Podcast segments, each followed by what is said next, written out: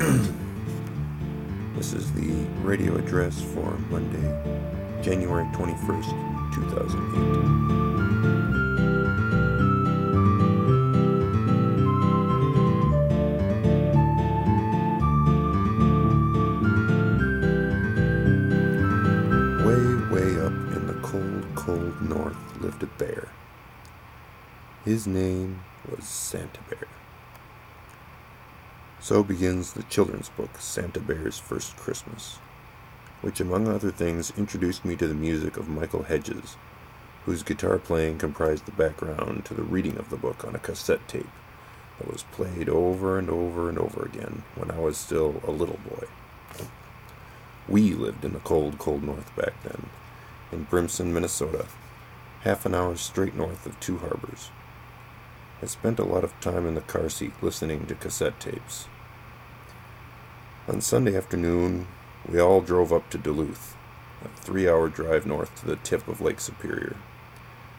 We stayed the night at the Willard Munger Inn, and then arose the next morning, this morning, and scooted a mile uphill to Spirit Mountain for a day of skiing. This is a little thing we get to do once a year, and we picked the right day for it, breezy and temps still in the single digits. We did a lot of skiing and a lot of resting indoors.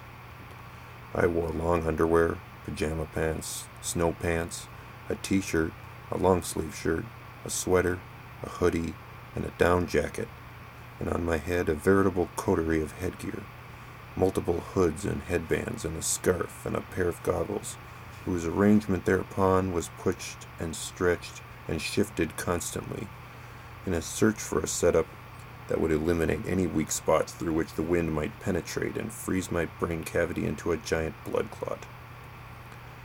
We had dinner at the end of the day at a well known fast food place. If I told you the name of it, you'd recognize it. Uh, in fact, it was McDonald's and then drove the three hours home in the dark. The moon was almost full and very bright over the pines, and it cast a very great halo of light, a bright ring that sometimes appears around the moon when it's cold and clear. I don't recall ever seeing the halo this big before. Mark and Grace were with me in the truck. Dave, Steve, Olivia, Anna, and Claire were with Mom in the van. As is often the habit, when on a long drive late at night in the truck. We spent the time hopping radio stations, searching through the static for a song or a sound to keep us company.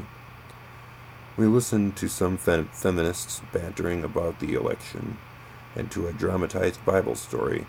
Then, when that signal died on us, we found BBC World News, a Canadian radio talk show called As It Happens, and finally, on public radio, a thing where Terry Gross was interviewing an African American actor.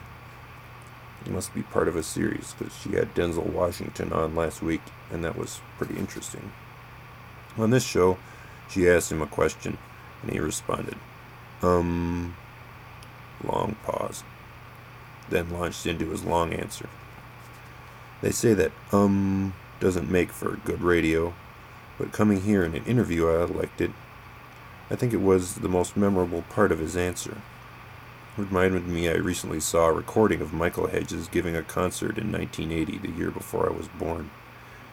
He said at that concert that he'd just been interviewed on radio for the 300th time and just been asked the same question for the 300th time in a row.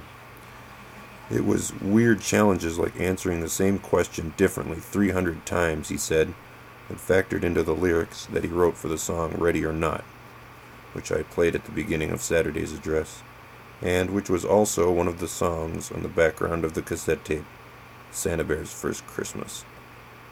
So tonight, when I was listening to this actor being in- interviewed on NPR, and heard him start this particular answer with, um, long pause, I thought, he's just been asked a question he's never heard before. Somehow, this radio personality sat down with this guy who's probably been on the radio for 300 times and was able to ask him a question that he wasn't prepared for. It made him think.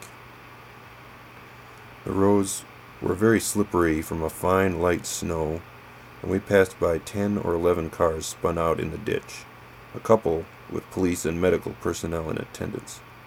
The closer into town we came, the worse the roads were, and the slower we went, till we finally puttered into our driveway a little after nine. A long day spent playing outside in the snow.